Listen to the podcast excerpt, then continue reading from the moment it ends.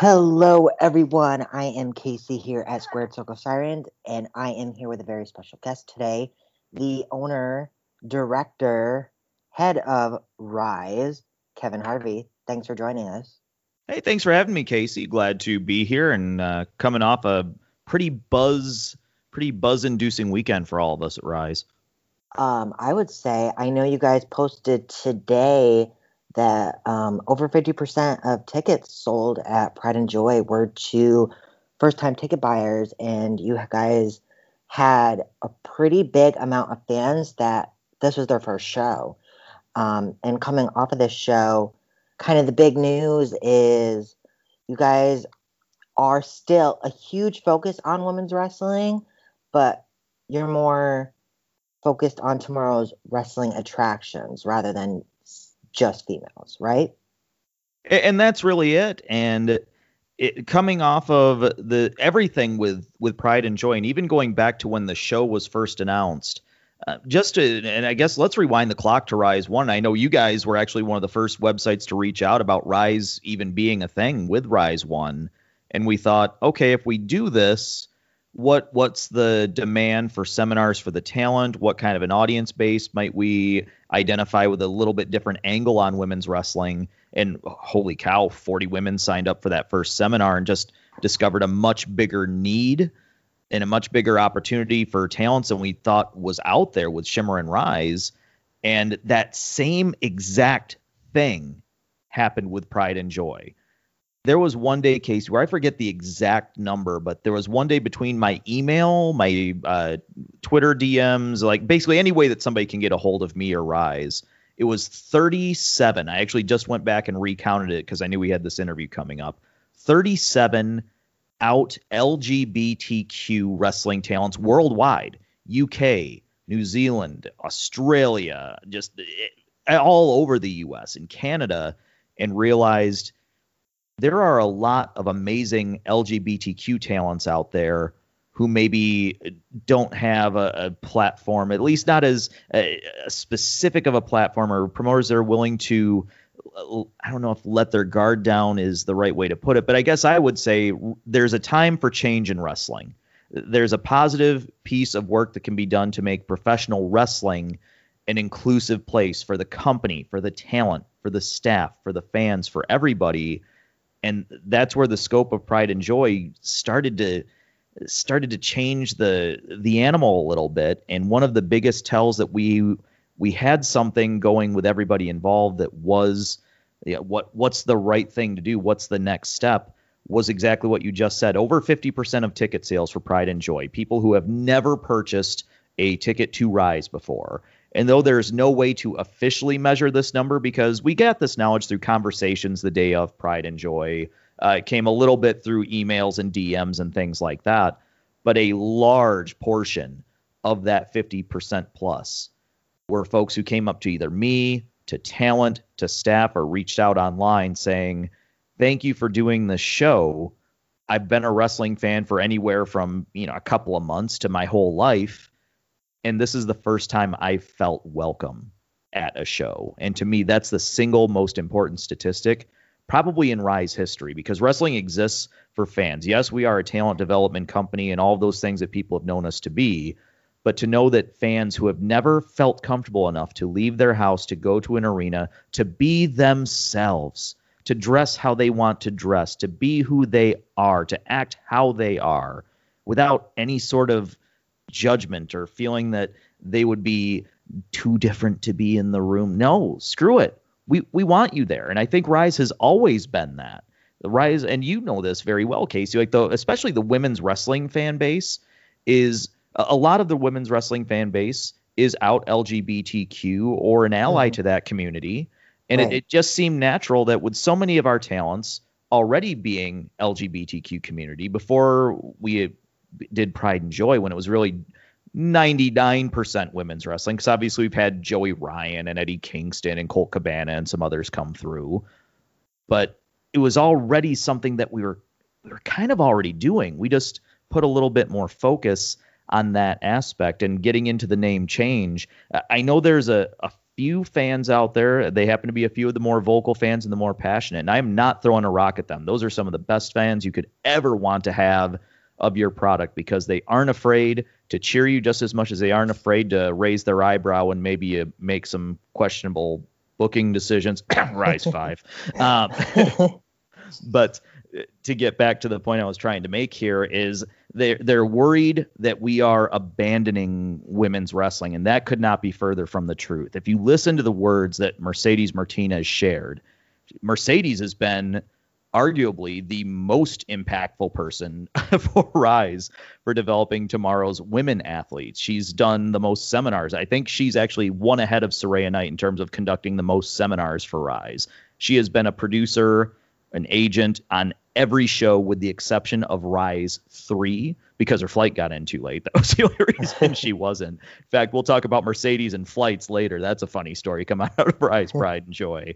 But that with, it was important to me for Mercedes to be the one to say those words. I didn't feel it was my story to tell. It wasn't it wasn't for uh, me or Jimmy Jacobs or somebody that might be perceived as like Rise office to do that because this needed to be about the talent and elevating the talent and where developing tomorrow's wrestling attractions comes in we can do that for women's wrestling we can do that for men's wrestling. We can do that for lg i think how mercedes put it? I don't care if you're gay straight les bi a cat or a dog. It doesn't right. effing matter what you are. You are you are welcome here in our locker room in our audience watching at home on iPay-per-view or riseascent.com this is about doing something more important than just focusing on one specific thing. This isn't magically going to be, oh, now exactly 50% of the show is men, 50% of the show is women. It's not going to be, this show is all LGBTQ talent. This show is all women talent. Because here's the way I look at it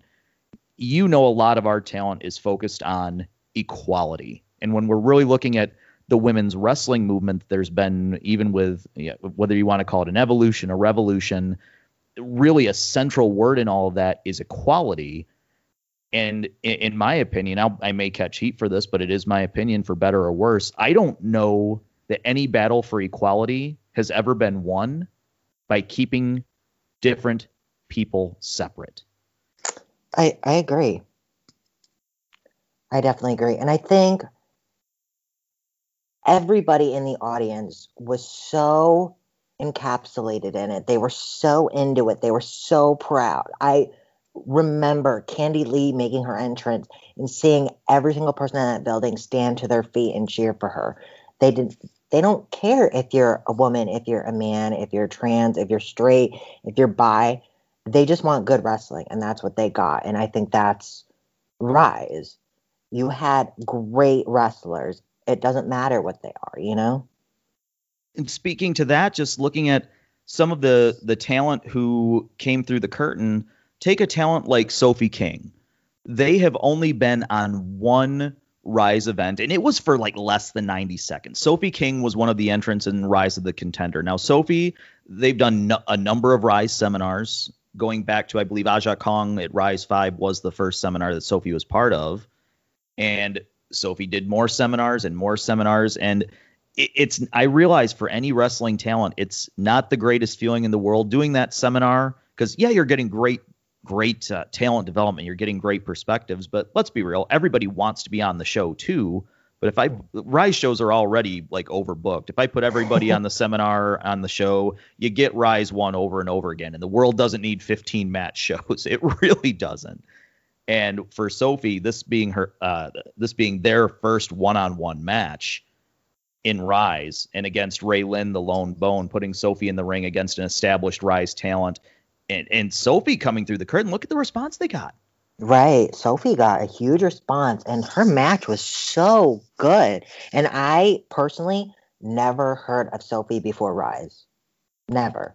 And she came out there, she got the crowd behind her, and that little, what minute she had in the Battle Royal, and now she's a huge star.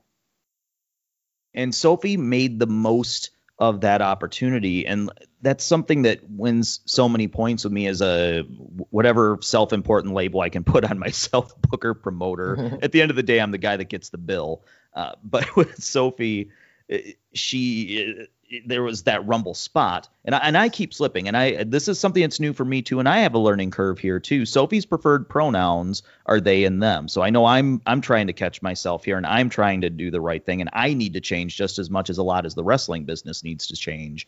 But right. uh, there are some folks who may have thought, "Oh geez, all I've got is basically a call it a bushwhacker spot in a battle royal." Sophie made every second of that count. The entrance coming in, aggression, and the minute that they came out of the curtain, known, known to the fans. But when you can get that reaction when over half have never seen Rise before, there's a whole segment of fans that we have found that either knew Sophie from where Sophie has competed down the St. Louis area primarily, but it, it's a new talent and new fans. That that's a wonderful thing, and that's part of where that tomorrow's wrestling attractions comes in. Tomorrow's wrestling attraction isn't just bringing in the same general folks from a geographic area. And I'm not saying, oh, we don't want the same fans. Like I, I love our fans in Chicago. I could probably name off hundred fans without looking at ticket orders that we see all the time at Shimmer, at Rise, at other local companies like AAW and Freelance. But when we can have a lot of new talent that's either been in limited capacities on shows or not on shows at all and even taking your established talent putting them in front of folks that have never seen that product before and that that crowd I, I think the thing the kids would say would be like that crowd was fire that crowd was lit like there I, I could have gone out there and like uh, just like fallen to the mat and stood up and yelled "yay!" and I think they probably still would have exploded. uh, just everything in that show, and then for some of those those key moments, that entire room, and I'm including. Uh, for those who've never been to the Logan Square Auditorium, where the main camera of the show is, there's a very large balcony in Logan Square Auditorium, and that's essentially where the locker room watches the show from. I actually have a lot of behind the scenes footage. Uh, we had Sarah Shockey. I think a lot of people know her from the Marty and Sarah podcast, and Sarah's been a part of Rise in the past before, doing some interviews, and was actually the ring announcer for a couple of shows too. Sarah was doing all kinds of behind the scenes documenting some of that stand up interviews with the talent, but a lot of that just fly on the wall camera. And oh, to cool. see to see the reactions just as much from the talent on the balcony as the fans below, especially for things like the the miracle of the collision of the weapon of mass destruction in the King of Kong style.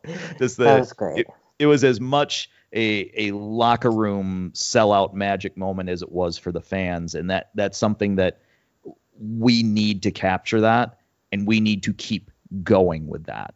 That's where tomorrow's wrestling attraction comes in. It's it's still new talent. A lot of that still developing tomorrow's women athletes. It's also developing tomorrow's les, gay, bi, trans. And here's the thing: none of those labels are going to matter here. I mean, hell, are, is Rise losing its focus on women's wrestling? Casey, do you know what the focal point of our next show is on September 1st? September 1st. Isn't the, uh, it the, um, what is it called? The regional thing? Yeah. The, September? Yeah. The entire focus of that show is the regional Rising Stars tournament, the Midwest bracket and that's going to be eight women specifically from the Midwest, an all right. women wrestling tournament. And that's not going to be the only one. Right now, I'm in talks to do the same thing to make the Texas bracket. I'm in oh, early talks to do the God. Southeast bracket. I mean, let's God, I could do like a an entire May Young Classic bracket in Texas. You I mean, really we, could. When I went down there, I already knew there were a lot of girls in Texas, but kind of the the Rise one and the Pride and Joy complex that we've talked about what would happen if we went there? Well, shoot, we we had like I figure I forget if it was like 25 or 30 women from the state of Texas in the uh, the Row on the Rise seminar. We were down with Booker T and company. And so regional rising stars isn't by design to just be up oh, Midwest and it's it's still those are women specific tournaments because we're we're not backing off. We've we've had I think now it's in terms of women who've competed in the rings of rise, it's I think it's just under 200. We may have actually eclipsed 200 now after Luminous and after Pride and Joy. I haven't actually updated the tally on the website yet, but well over 200 wrestling talents have been through our seminars because, like we said, not everybody necessarily gets an opportunity on the shows. Right.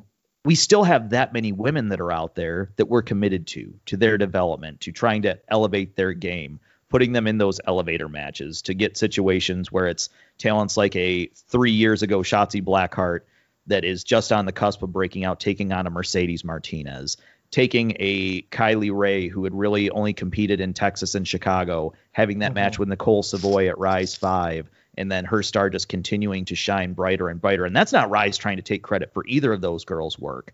That was just trying to put them in situations with talents that we know would push them, that would help them in some way. And if we were a part of their journey to their success, that's a win.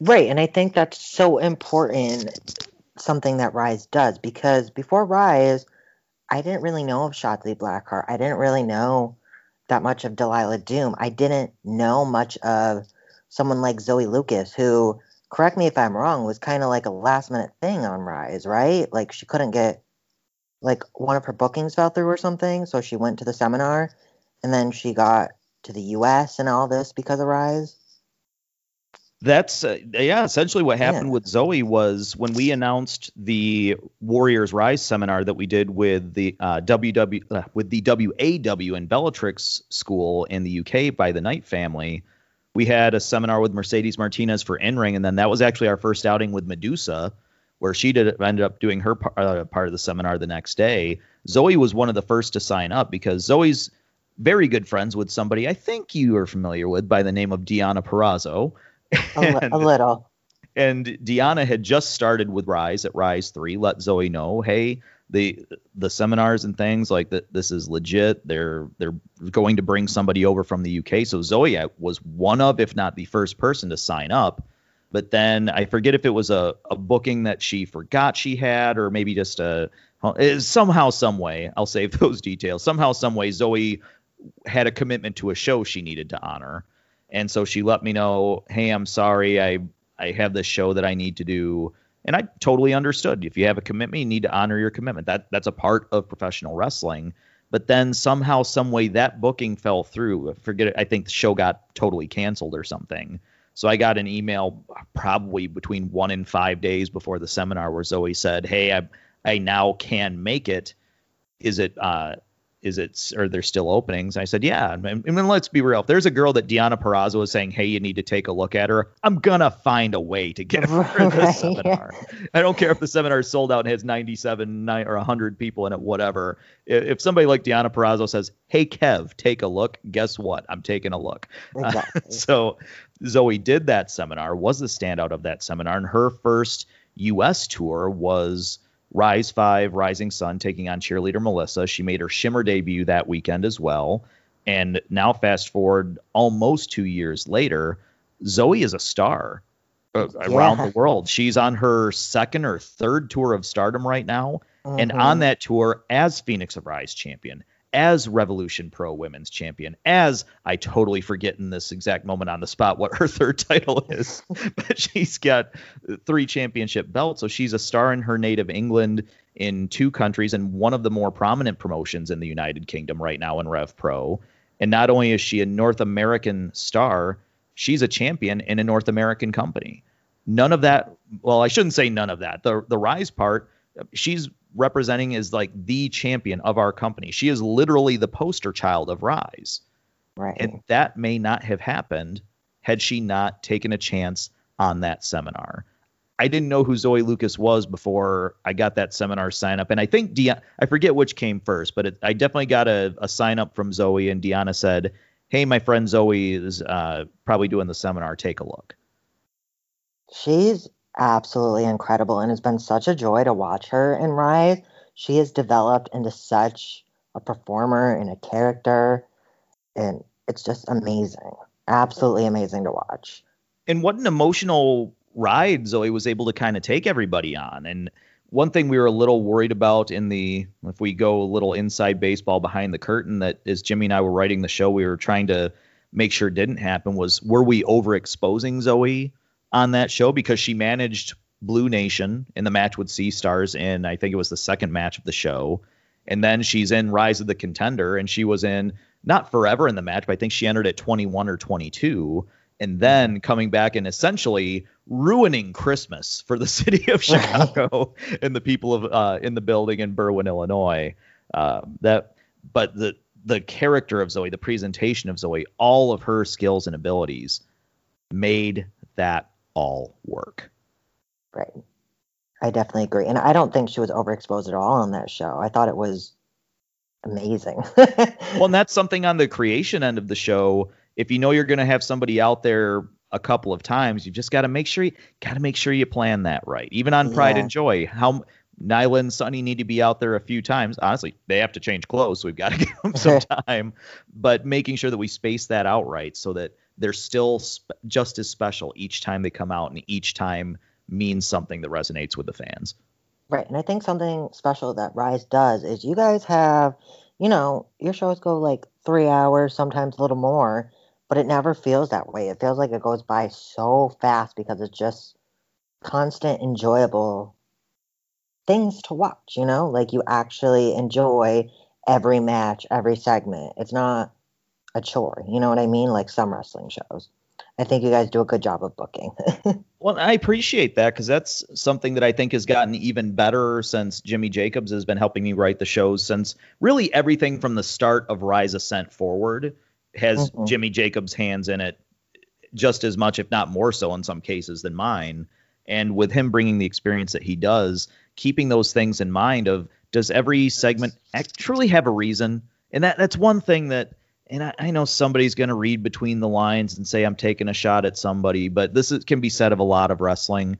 Hmm. I am not personally, and I, there's a difference between is it bad wrestling or is it not my cup of tea. I'm adamant about right. that. That right. you can go out. I'm not going to say this company is bad. It's like WWE. You might not think it's the greatest show on earth, but maybe it's not being written for you. Maybe you're not a, right. a family of this and this demographic, so on and so forth. But with with our shows, we try to have a tangible reason two people are wrestling, not they're a tag team because they both wore blue. They are a, a, tag team because maybe they happen to look in a similar way. We aren't just having a match for the sake of having a match. Even looking at Pride and Joy, we had matches that didn't have any say, didn't really have heat or backstory to them. But look at Miranda Alizé, like the Drank, and oh. Candy Lee. Right. Those two have never been in the same building at the same time until that day. But we were able to put them in a situation where that match still meant something to a lot of people. And that was a lot on Miranda and the superstars turn and all of that and kind of her progression over the last six months. Candy Lee being an absolutely special talent and owning the earth she walked on the second that she came through the curtain. And yes. that was enough to and sometimes you don't have to have these promos, these video packages, these booking and overbooking things to let the talent shine, to give the talent not not quite carte blanche, but a good length of rope to do what makes them special and, and let them be them. It is sometimes it's it's not the biggest rocket science in the world. I mean, don't get me wrong, writing a wrestling show is hard. It absolutely is hard, especially when you're trying to do something like a Ascent or event continuity.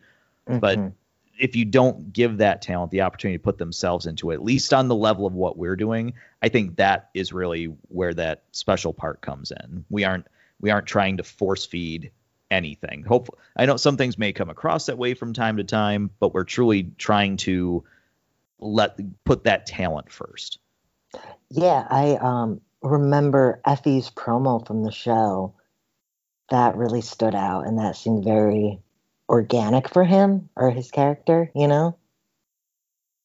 It, it really was, and that was something that, by design, and I and I say this uh, is a positive thing.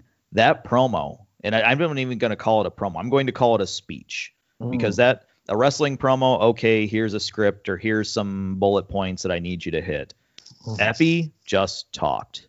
Right. Not one person shoehorned anything in there. And by design, Effy was trying to make some people uncomfortable.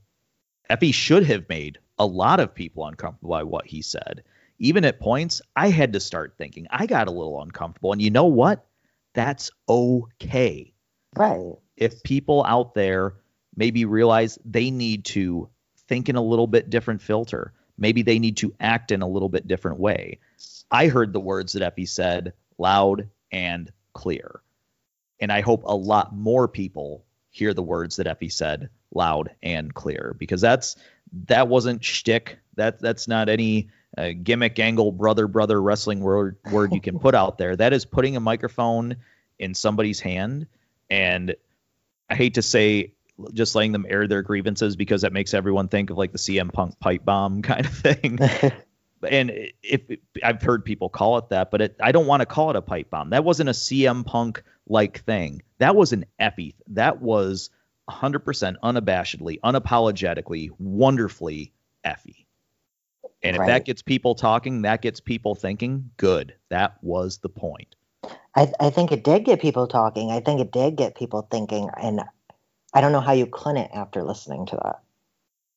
And, and I, think, I think I think how we look at it is it truly is it to me it was a powerful speech, yeah. not a promo, not an angle, not a segment. It was something said to inspire thought and action by others. Right. And I think going off Pride and Joy, it correct me if I'm wrong. This is the first ever LGBTQ plus wrestling event that's been on iPay-per-view, right? I'm not hundred percent sure of that. I I think that may be true. I'm not sure if the uh, a matter of pride shows in the New York area that um, uh, I don't I don't think they yeah I don't think they've been Rick's on iPay-per-view. Yeah, I don't think yeah. they've been on iPay-per-view though. Yeah, and, and I'm not sure, and it, it's something where if I one thing I really didn't want to do with this one, and it, maybe I'll ruffle some feathers by saying this, and maybe that's a good thing. Um, I there's a phrase that I turn to a lot uh, that I call corporate inclusion, and there were a couple of things that I w- worked very hard and tried to work with the team to have us all working together so that we weren't doing corporate inclusion. By corporate inclusion, I mean really blowing the horn of, "Hey, look at us! We booked a person of a of a minority group or whatever it is." Uh, you did not hear us say this match is a gay person, a lesbian a person, a bisexual person, a trans person. We never used any of that. We because I don't want pe- to try to tout and celebrate. Look at us. We we booked good wrestlers. That's right, it. Yeah. End of story. We booked good wrestlers, and I didn't want to do this. We're we're making history. Like that was not the first. Like we weren't even close to the first LGBTQ centric show, and we weren't even exclusively LGBTQ. In fact, one of the early, I guess I'll say, party fouls I had was I was honestly just ignorant to the fact that a matter of pride was now running regular shows. I knew there was a uh, a show I think in 2017 that was sort of the first outing for them. And mm-hmm. the original name of Pride and Joy, is I called it, Matters of Pride. Honestly, I was kind of trying to spoof an, a 2005 IWA Mid uh, Mid South show that I was on in Philadelphia, but not realizing that, that that's so close to the name and the branding of what Rick and Company are doing in the New York area and out east that I actually got uh, a DM from Rick, and I honestly apologized said I was ignorant to the fact that that that was the name of what you guys are doing and you were doing regular shows. So we changed because what Rick's doing with a matter of pride wrestling is incredibly important. What right, we are yeah. starting to try to do, in my opinion, is incredibly important. And that doesn't mean that two companies can't do similar things in the same wheelhouse in the interest of making wrestling better, making wrestling more inclusive, making wrestling for everyone. And if we can get to the point where both companies are getting fans coming to our shows saying, We've never been to wrestling. This is the first time we have felt welcome in wrestling. Again, that I think that's the biggest win any wrestling company can have. Yeah, there's people that say the crap, oh, the outlaw mud shows and da da da da da. There's only two, three hundred people, five hundred people. Well, guess what? I'm just as happy if I've got a building that seats about 300 people. If 150 of those people are brand new fans, how can we say that's lesser wrestling? How can we say that that isn't the point of what we are trying to do? If we are all, and I'm not talking about a matter of pride and rise and companies that may do LGBTQ focused shows. I'm talking about wrestling, trying to connect right. to more fans. If we're all trying to be better and reach new people, then why would anyone ever throw a rock at that? Right. And I think you said this a while ago correct me if I'm wrong, but the goal of Rise was to work with people, you know, make wrestling more friendly, I guess you could say. It's you know, not about one promotion. You can all work together for the good of wrestling. And that's just it. The the buzz phrase really from Rise 1, the future of wrestling is in collaboration, not mm-hmm. competition. Right. And we've had those relationships and now we we have long-standing relationships now with Shimmer's where it all started, AWS in California, IWC in Pittsburgh, Pro Wrestling 2.0 down in Florida, Reality of Wrestling in Texas, Bellatrix and WAW in the UK, Stardom in Japan. Actually, have another international group that just reached out to me last night, where we're in the the beginning of uh, we're discussing is there a relationship? What would that look like? And it's another if if this plane lands, that's another global organization that believes in what we do. And on the surface, I can tell you I believe in what this company does very much definitely not. I mean, we've literally exchanged one email, so I can't say a heck of a lot more than that. But it's it's an interesting conversation to have. And in all those situations, when we do co-promotes or joint shows, both companies can save money, or w- our fans can maybe become their fans. Their fans maybe become our fans without cutting the throat of what the other company's trying to do. We are truly trying to help each other to elevate everybody's game. Right. And that's what makes it so amazing. so um, we talked a little bit about the talents such as Zoe Lukas, uh, Sophie King, another kind of person that I discovered through Rise is Big Mama. she is something special, isn't she? Big Mama. Uh, story about Big Mama. We were talking about Sophie a little bit earlier and how not everybody necessarily gets on a Rise show that first time out. Big Mama's first seminar with us was Rise 10 with the the four Shimmer OGs, and Mama was not selected for that show. We saw good things in Mama. We were able to give Mama some feedback, keep in touch with Mama, and to me, one of the most important things, Mama took the feedback, made it her own, owned it, and kept in contact with us. She didn't become a like pouty and start passive aggressively tweeting us or anything on anything like that. Like it's like I see that stuff out there and I get it. It's disappointing that you you pay for a seminar and you hope for the opportunity to get on a show and make some if not all that money in some cases more money than you put in the seminar back depending on the situation. It, but there isn't a spot for everybody on every show. Right. And Big Mama didn't get selected for the show that time, but she did the seminar in Texas and she ended up on two episodes of Rise Ascent. And with what we saw in that match, I think anybody that saw Rise of the Contender and saw Big Mama's just her presence alone in that, that made Big Mama, I think, to our fan base. Yes, she got the call it the diesel spot, call it the Kane spot. Like Big Mama cleaned house. She absolutely did. But I think when you have a surprise like Charlie Morgan come into Rise of the Contender and holy crap, Big Mama just tossed Charlie Morgan. Right. She's immediately a contender, not just in Rise, everywhere. That's, that's eliminating a, a, top person in the world right there in, yeah. in one shot. It's kind of like, oh, hello. And then. I was a, a big fan of her and Ruby Raze at Luminous. That was a very fun match. That was such a good match. I love that match. And then this match at Pride and Joy table for six became through the door. Thanks, Office Depot, for never shipping my tables, but that's a whole sidebar. Uh, but the that match, that whole tone, again, a match that had no backstory to it. On paper, it was six people in a wrestling match, but they were all just circling the ring. Who's going to make the first move? And Big Mama, and literally the first physical thing in the match drives poor Elayna Black through a table to just like a thunderous explosion of, or through the door to a thunderous explosion, and the, just the facial expressions on everybody in the ring that set the stage for that entire match. That yeah, entire match yeah.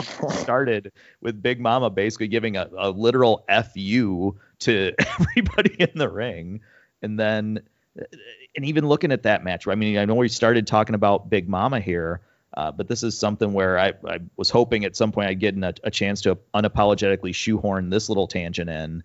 Um, look at Priscilla Kelly in this match. Priscilla Kelly, what a year she has had, where her name somehow, some way, has been on nearly everyone in wrestling's lips. Mm-hmm. And I think a lot of people only, you know, the entire world was mad about the tampon thing for about three days. Like that's about what the blast radius was for Priscilla was about three days on that, and and that was a it's a thing that happened. I don't. My goal is to not be somebody that lets that be the stigma that uh, like Priscilla is so much more than that. She is a hell of a wrestler. And, she really is. and with Priscilla in that match, wrestling the way she did, taking the risks that she did, and man, well, I'll ask you, what were your thoughts on her and when it boils down to her and Jake Atlas? What were your thoughts on that when Priscilla and Jake were the two in the ring and just given a chance to shine? I just thought it was amazing, and I remember watching Priscilla years ago when she first started, and just seeing how far she's come is so amazing. And I think it's amazing how she's been able to keep this buzz going all the time. You always see her in headlines now, and I just think that's great. And for me, I wish that people would get as viral about this hell of a wrestling match and hell of a performance and emotional connection that she had with the audience in that match as they would one one little goofy whatever whatever you want to call it one little uh, shock spot whatever it was on that show out in California mm-hmm. that is one thing that one person did one time Priscilla right. has is having more and more great wrestling matches. Though I haven't seen it yet, I've heard great things about her match at AAW on Friday night with Kris Statlander in Chicago. I can't mm. wait to see that match. And yeah. that match with uh, the boil down to her and Jake uh, at uh, at Pride and Joy, they are now one of the non-tournament matches, one on one, at the right the regional Rising Stars tournament on September 1st on All Out Weekend. Mm-hmm and I can't wait to see that match one on one. Oh, it, me either. That finish and that tables match, I guess you it, doors tables in the, in the break shit match. Yes, that was intense. yeah, that and looking at others in that match too. Look at Jamie Senegal, the punk rock queen, making his return to Rise in in this through the door match. What crazy wild stuff that Jamie did. Devon Monroe, never been seen in Rise before, made I, an impression. Absolutely yeah. made an impression. I've never seen him before Rise, and he was amazing. So in this one match, thanks to all of the talent being able to put their work into it, Big Mama was able to show new parts of herself. Elayna Black may have had three seconds of pain in that match, but you know what? People are going to remember that. People exactly. are going to remember that poor little girl that got driven through the door by Big Mama.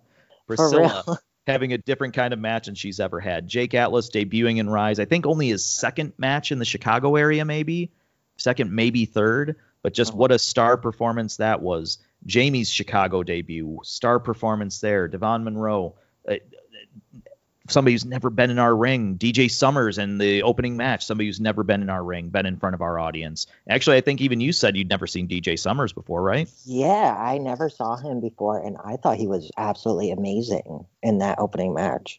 I had no idea who he was, never heard of him, never seen him anywhere, and I walked out a fan after seeing him wrestle. And for anybody concerned about is is this a is this change a positive thing for Rise? Look at just the names that Casey and I talked about in the last like 90 seconds here. Right. New talent, amazing, star performance. That has always been what Rise is about. And a lot of the names we're throwing out are still women. Elayna Black, Big Mama, Priscilla Kelly having different kinds of matches than she's having other places it's still rise folks. It's still helping women's wrestling. It's still developing tomorrow's women athletes. It's developing everybody that we can because for as good as that show was and as important as that was and as many new talents as as Casey is saying right now and I didn't put Casey up to any of this. We just turned on the microphone and started talking.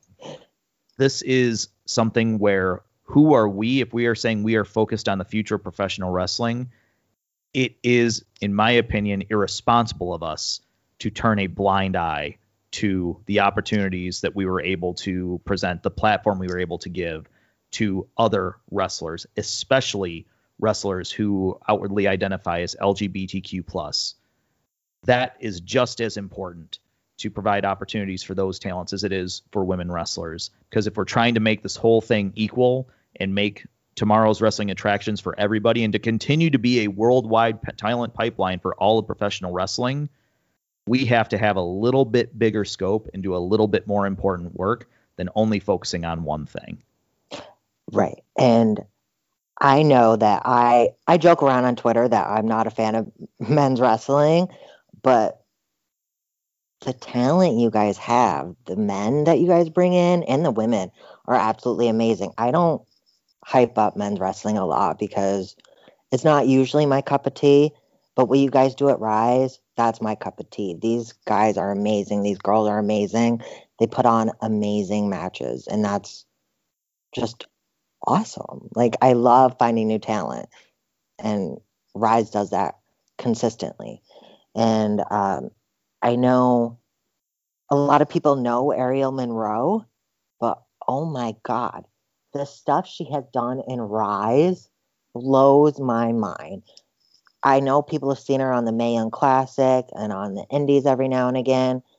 Nothing compares to the stuff she has done at Rise. She is an absolute star. Aerial and I don't know if you know I've definitely said this publicly. I don't know if you've ever seen it or heard because I haven't really like blasted it like in a public forum. Aerial Monroe is the reason Rise exists. Oh wow, really? The though Aerial was not ever a part of a Rise event until Rise Six Brutality. That was the first time she was able to get to a seminar. There were two wrestlers that I was having a uh, that I had different conversations with when I was first coming back to wrestling almost three years ago now. That and I went down to a Shine show. Um, this, it was actually the last weekend that Lexie Fyfe was uh, running the locker room at Shine, and so I, I just I, called Lexi. I was gonna say, oh boy, but okay. when Lexi ran it, it was good. so I was down there. Uh, I just gave Lexi a call. Short version of a story I'll dodge on the podcast, but personal life kind of fell apart, and I really wanted to turn to wrestling to kind of keep myself on the rail. So I just said, Lex, can I I'll come down, even if I'm just hanging out at the show. I just want to be around my friends and I want to be around wrestling and I want to do something positive. And so I just went down to that Shine show and Aerial Monroe was in. I'm fairly sure it was the dark match. I don't think it was on the pay per view. I could be wrong about that. But seeing Aerial and talking to Aerial that day and realizing there's potential, high potential in this talent. But if she only is wrestling the same pocket of folks in the Orlando area, how is there something we could do to help a talent like Aerial Monroe? Is there something we can do to help somebody who's already gone through wrestling school, but maybe what can we do to put them either in the ring with or in situation where veteran talents can take Aerial under the wing, whether that's producing her match, wrestling with her in the ring, or a number of other ways that the veteran talents are involved in Rise. And it was uh, the other wrestler that was part of that conversation was actually uh, it was ACR ACR was on that Shine show, and then I was actually uh, talking to ACR at the um, Lexi used to tape the Slammin' Ladies matches on a, kind of like a double shot with Shine weekends, yeah. mm-hmm. and I was at Lexi's house just helping out with the production at Slammin' Ladies and talking to ACR down there. And through the conversation with those two girls, the, an idea started, and then that turned into a conversation with Prazak, and that turned into Rise. And now, turn the clock three years down the road, something that was inspired to exist because of somebody like Aerial Monroe. Now she is going into, uh, well, she had her main, well, semi-main, or I should say co-main event at Luminous because we had the cage match and the title match. Talk mm-hmm. about another star maker performance in Rise of the Contender. And my, for all the cool stuff in Rise of the Contender, I think the single best shot of that whole match, the most memorable moment of that entire Rise of the Contender Rumble, was when Aerial looked up at Zoe she got uh, got Facebook out of there. She's holding the leg, and all Aerial does is turn her head and look at Zoe, and you just know uh, shit's yeah. on. yeah, it's mar- marvelous, marvelous shot. And then we know those two lock horns one more time at the summit August 10th. Big co collaboration with Shimmer, Rise, Smash, and Femme Fatale. And that will be the Rise Championship match on that show with Zoe defending one more time against Aerial after the not without controversy finish of Luminous. Mm. Very controversial. um, another person that I think has done so much in Rise is someone who's been around for a very long time, but I don't think ever got recognition. Um, Dust, aka Zoe Sky.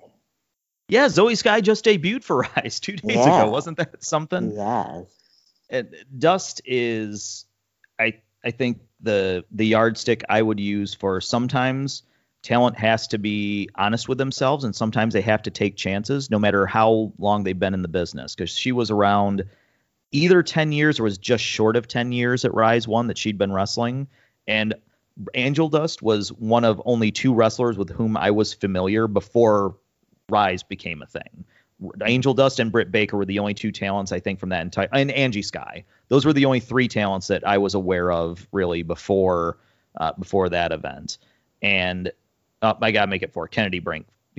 Forget, oh, yeah. Everyone forgets Kennadi Brink was in Rise for a hot second before she got oh, signed yeah. like the next day as a referee. Love you, Jess. but I digress. But uh, it, coming into that, still paying money to do a seminar with no guarantee of a match. No one knew that title existed. She took a chance, showed her work, had some good little matches with Aria Blake in the technically first one-on-one match ever to take place in the Rise ring on the on the primary show. Leaves with a championship that no one knew existed and made her debut in the state of California. What two months, two and a half months after that, defending. So who would have thought she took a chance? Now she has a basically a permanent job with Rise got a permanent job with Shimmer. Fast forward the clock a few years, she's ended up with three titles the Heart of Shimmer Championship, the Phoenix of Rise Championship, the Guardians of Rise Championship, defending that title all over the world, representing Rise as the Guardians of Rise Tag Team Champion at Stardom in Japan. And that's Dust that did all that work. Yes, Rise did a seminar, but I'll go back to it. We gave Dust a platform, believed in her, and helped her in ways that we could with the talent that we have involved. And if, in your opinion, you think that that's something that's really, uh, sorry, I just got a weird message that popped through. Disregard, disregard. Uh, but with if Dust has been able to, as somebody that follows women's wrestling wrestling as closely as you have, and if you've seen a, a new side of Dust, or you feel that that that that's done some good for Dust, that again, that's the point of what we're doing. Dust has worked incredibly hard and continues to work incredibly hard. I mean, take one look at the girl and know that she doesn't take much more than like six hours off from the gym at any given time. Jesus. Yeah, she's jacked. but with with Dust, there's uh, for so many girls that you could say are like the the yardstick for Rise. I mean, and, and I called them and told them this personally, and this is not a knock at any girl that's been a significant part of Rise at all. But when we're being realistic, I have leaned the, the three girls that were leaned on the hardest in the first year and a, and a little bit beyond for Rise were Shotzi, Angel Dust or Dust, and Delilah Doom. Because as the champion of the promotion, they were involved in more promos. Uh, they had to hear a lot more of my terrible ideas along the way.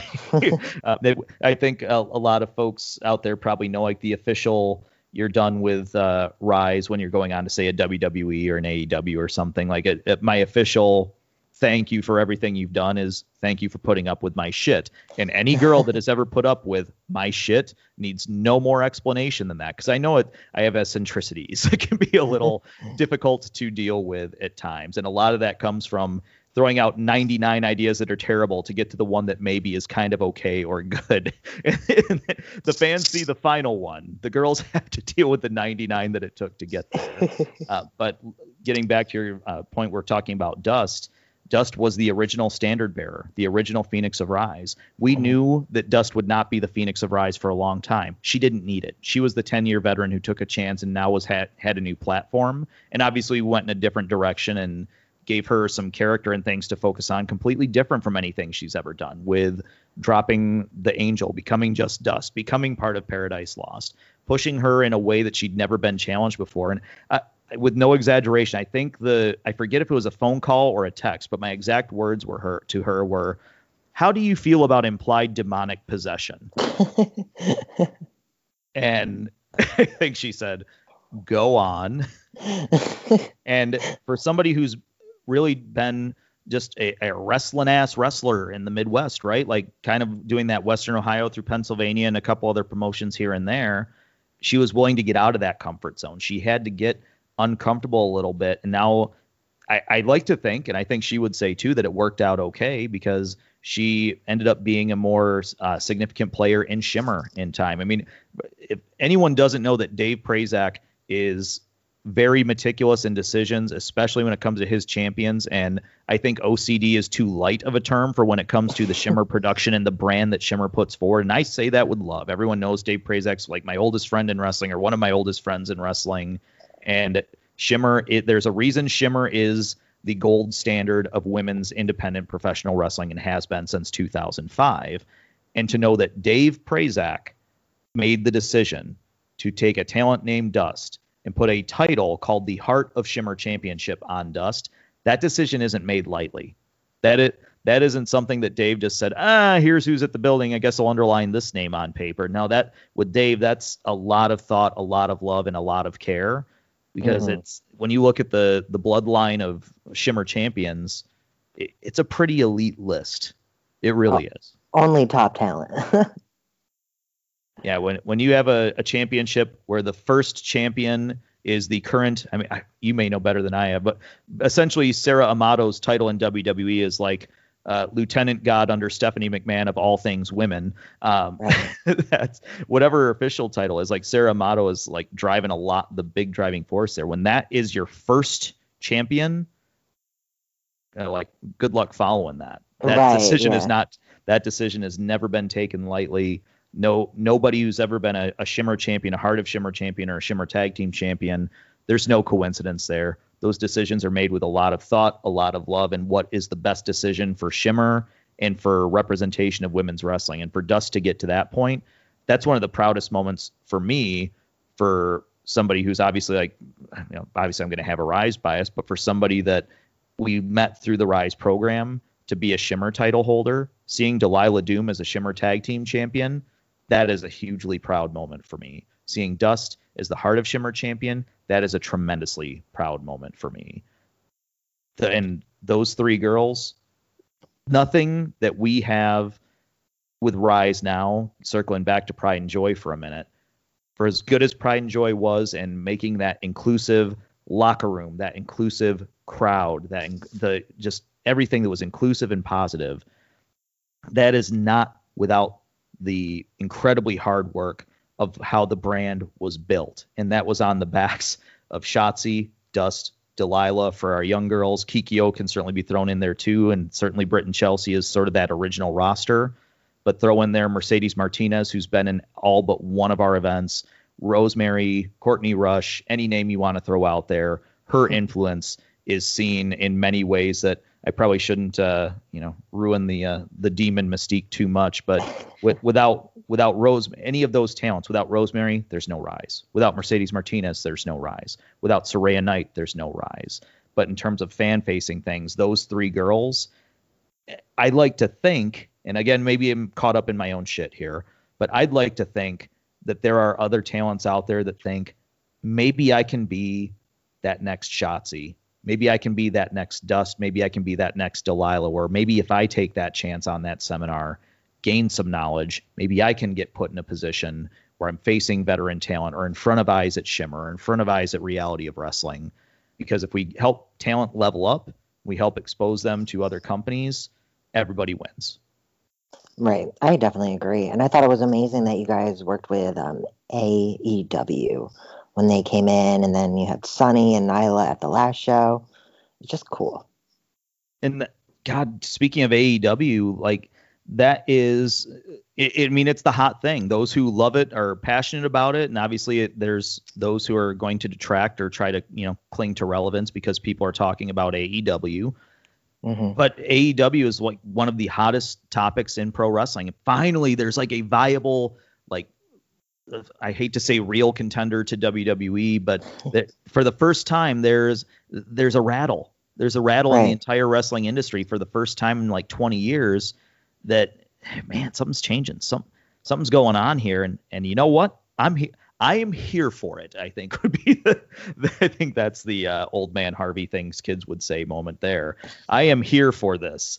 And when we look at, uh, I just had this moment of like, holy crap! When we had the the moment at the end of Legendary there with the surprise with Brandi and Nyla and Britt uh, coming out to make the save, and then it was like the AEW roster, and I, I had this moment where I was like, "Holy crap!" Like two thirds of this amazing hot new like what seems like it's going to be a, a global entity and TV coming, this new exciting thing in wrestling. How many of those girls came through our doors at some point? Because they're all right here. Right. Yeah. They're all right here right now, and that that's pretty awesome. And then being able to have maintained a relationship and just an open dialogue with Brandi and with some of the folks at AEW. Like it, it's not like Sonny and Nyla just magically appeared here. That was cooperation. I mean, hell, mm. it, not a big surprise. Nyla was in Daytona Beach at Fyter Fest like uh, 17 hours before she went on camera at Pride and Joy. Like what a weekend for Nyla, but for them to still believe in what we're doing.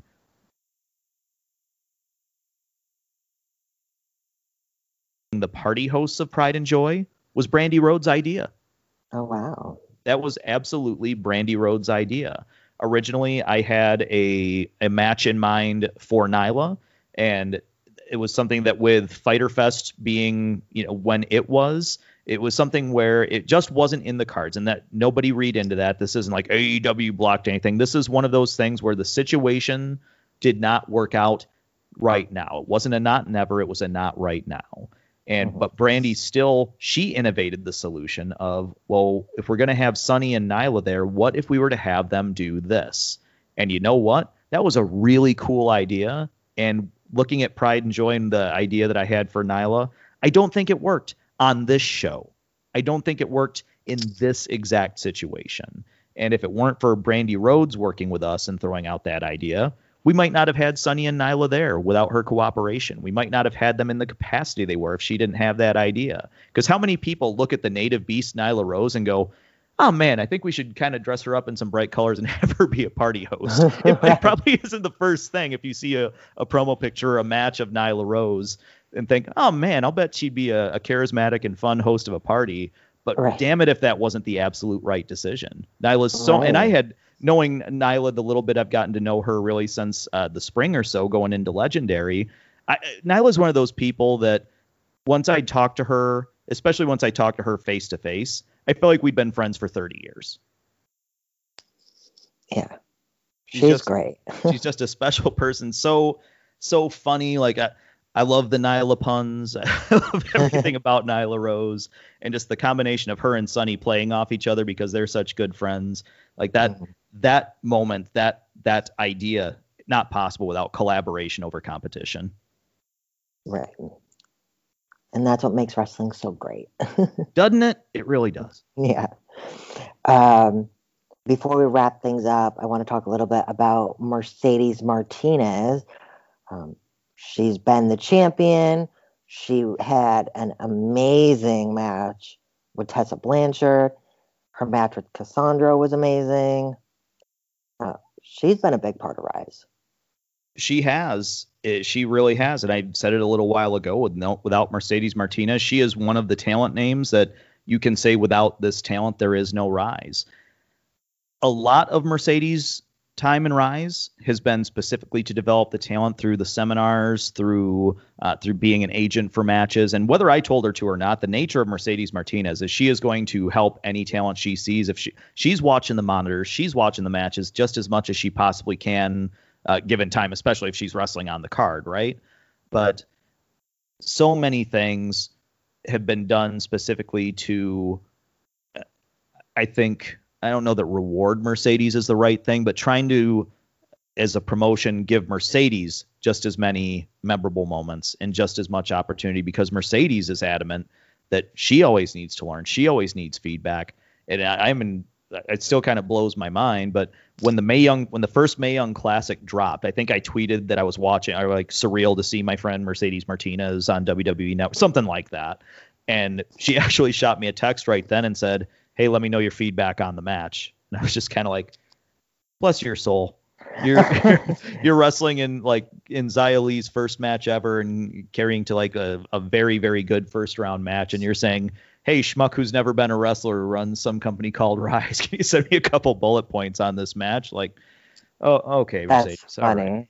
Uh, but with uh, with Mercedes and he, looking at the Mercedes, she actually had a couple great matches with Tessa. She had the 30 minute Iron Woman match, and uh, by the way, on the fly Iron Woman match for 30 minutes. Oh wow! And then the now world record for longest one-on-one match in history with two women competitors. Uh, and and I know that that that was that whole period was sort of what some people may have seen as like a a crack in the armor of Rise of are they really about developing tomorrow's talent? Well, guess what, folks? We went through a period where everybody in the title picture broke their ankle or their collarbone, so we kind of had to we kind of had to pivot. And that match, uh, another way that Mercedes Martinez name is in the history books. In fact, doesn't she have like seven of the top ten longest matches for yeah. women wrestlers at this point? But with Mercedes, I know there was a lot of folks that were just like, why is Mercedes the Rise champion? Mercedes doesn't need that title. But you listen to that promo from that Mercedes cut after, and you look at the bigger picture, putting the title on Mercedes wasn't about Mercedes needs a title. That was never it. What does that do for the woman who was able to beat Mercedes Martinez for right. the Phoenix of Rise championship? Mm-hmm. We just thought that woman would be around a little bit longer, but she had to go get signed by AEW. Right. And one thing about Mercedes, um, I've done a few interviews with a lot of these women wrestlers, and they all have nothing but great things to say about her and how she's just so helpful to them in their career. And for anybody that wants to know just like the the heart and the passion of Mercedes Martinez, and I, I know it's been out there and like there's been some Twitter banter with just people who are involved behind the scenes story from Pride and Joy. And I know you know this, but a lot of the talent on Pride and Joy was in New York for the Shine Show uh, at La Boom on Saturday. Mm-hmm. And there was some pretty severe weather in the New York area. Sea Stars got on what I think was the last airplane to get out of LaGuardia coming to Chicago. And then the flights for Allysin Kay, half the commentary team, Shotzi Blackheart, half of a championship match, Double D Rose, half of a majorly advertised feature attraction match, and Mercedes Martinez, half of the main event. Well, three of those four's flights were canceled. Mm-hmm. And Shotzi's, it was a high probability her flight would be canceled because it was just kind of like a cancel everything for about two hours. And uh, so Mercedes was on the phone with me and said, What do we do? And I told her, I said, I was trying to find other flights. I said, The only way this happens is if you girls get in a car and drive.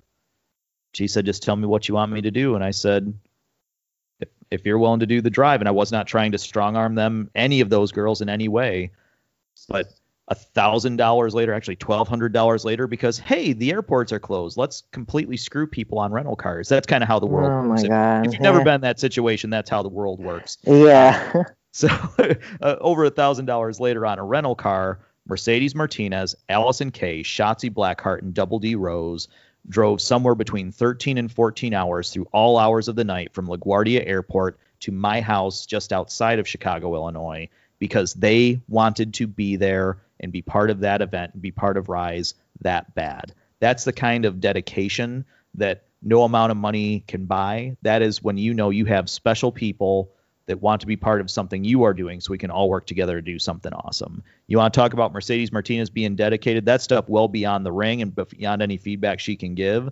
That at all her years in the business, which I think she hits 20, I think this year or next year, early next year, is a 20 year vet. I want to make the town. She did that because she believes in me. She did that because she wanted to have that match with Cassandra. That match with Cassandra was that important to her. And she wanted to be part of Pride and Joy. That that show and that match meant a lot to Mercedes, and to know that any wrestler is going to do that on the drop of a dime. Let's be real. No human being wants to sit in a car for 13, 14 hours. Right. She knew it was the only way to do what she wanted to do and to be part of something that she wanted to be part of. And if any wrestlers listen to this and you want to take a lesson or a free seminar or whatever you want to call it from this, Fortune rarely favors the absent, and Mercedes quite literally did everything it took to make sure that she was present for that. That's incredible. Absolutely incredible. So, uh, we talked a little bit about many things, but before we actually wrap things up, do you want to talk a little bit about the regional tournament and the upcoming summit show? Yeah, you know what? Uh, you ready for some exclusives? Maybe a couple oh, exclusives here? Of course. All right. Well, things that aren't necessarily exclusive yet. Um, we have uh, in non-tournament action we talked about earlier. We, in non-tournament action one-on-one, Priscilla Kelly will take on Jake Atlas. We have the Killer Death Machines, Jessica Havoc and Nevaeh will be defending the Guardians of Rise Tag Team Championship against Paradise Lost, the team of Dust and Ravens Ash. So that is exclusive. That has not been stated yet. So the tag team championships will be defended at the regional Rising Stars tournament, the Midwest bracket, on September 1st. And the only name that we've announced so far in the bracket is Big Mama. Now, with the regional Rising Stars, the whole point is to put the spotlight on, in this bracket, talent specifically from the Midwest region. And so here are a few names in the tournament. I'm not going to give you the whole bracket, quite honestly, because one of them has to get back to me today if she's going to be able to do it or not. uh, but I'll give you as uh, a good number of them right now. So this is not necessarily in match order at all. This is just as the names are coming off the top of my head. So in the regional Rising Stars Midwest bracket, we have Big Mama. We have Valentina Loca from the Black and Brave Wrestling Academy. We have Holly Cromwell, who's coming up from Indianapolis. We have Laney Luck, who's based right here in Chicago. And the last name that I can do for right now, though she is not from this country, when she is in this country, she is based in the Midwest, and this will be the Rise debut of Heidi Katrina. Oh, I actually got to see her this past weekend, and she's very good.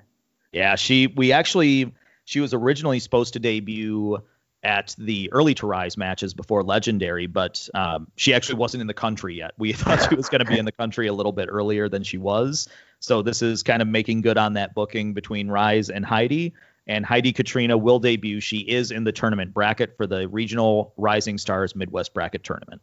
That's so exciting. That's going to be good. So there you go. I, I told you i'd give you some exclusive some exclusives. I think i gave you a couple of them yeah that's going to be a great show I'm looking forward to it. Me too. I need to get my ass to Chicago. yeah, you do. And then, uh, like you said, Aerial Monroe versus Zoe for the Phoenix of Rise at the Summit. Yep, the Summit. That's another big thing coming up August 10th.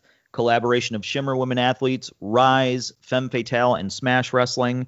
We've got four championship matches that night. Smash Wrestling will be crowning its first ever women's champion where you've got Spinelli taking on Rosemary. Shimmer Championship is on the line. Nicole Savoy defending the Shimmer Championship against Nicole Matthews. And if you haven't seen that Nicole Matthews promo for setting up that match, go out of your way to watch that Matthews promo. That's some that's some compelling stuff to listen so to. So good. So good. Femme Fatale's championship on the line as Mercedes Martinez faces Jordan Grace. And then, as you already said, Phoenix of Rise champion Zoe Lukas defends against Aerial Monroe. And another thing, uh, I guess, kind of low key, kind of cool about Summit Weekend. How about Bull Nakano back in Rise, eh? Oh, right. That's exciting. Yeah, we've got the seminar with Bull on August 9th. Uh, the tickets, uh, I think it. I think now we actually have, if not the whole card, nearly the whole card for the summit is out. I've been kind of off the grid with the summit stuff with Pride and Joy this last week, but we just announced Dust versus Delmi Exo last night. Got Veda Scott taking on Ashley Vox oh gosh, what other matches do we have out there? There's the big four way, Melissa cheerleader Melissa, LuFisto, Priscilla Kelly, and I'm completely blanking on the fourth name right now. Man, I'm good at this promotion stuff.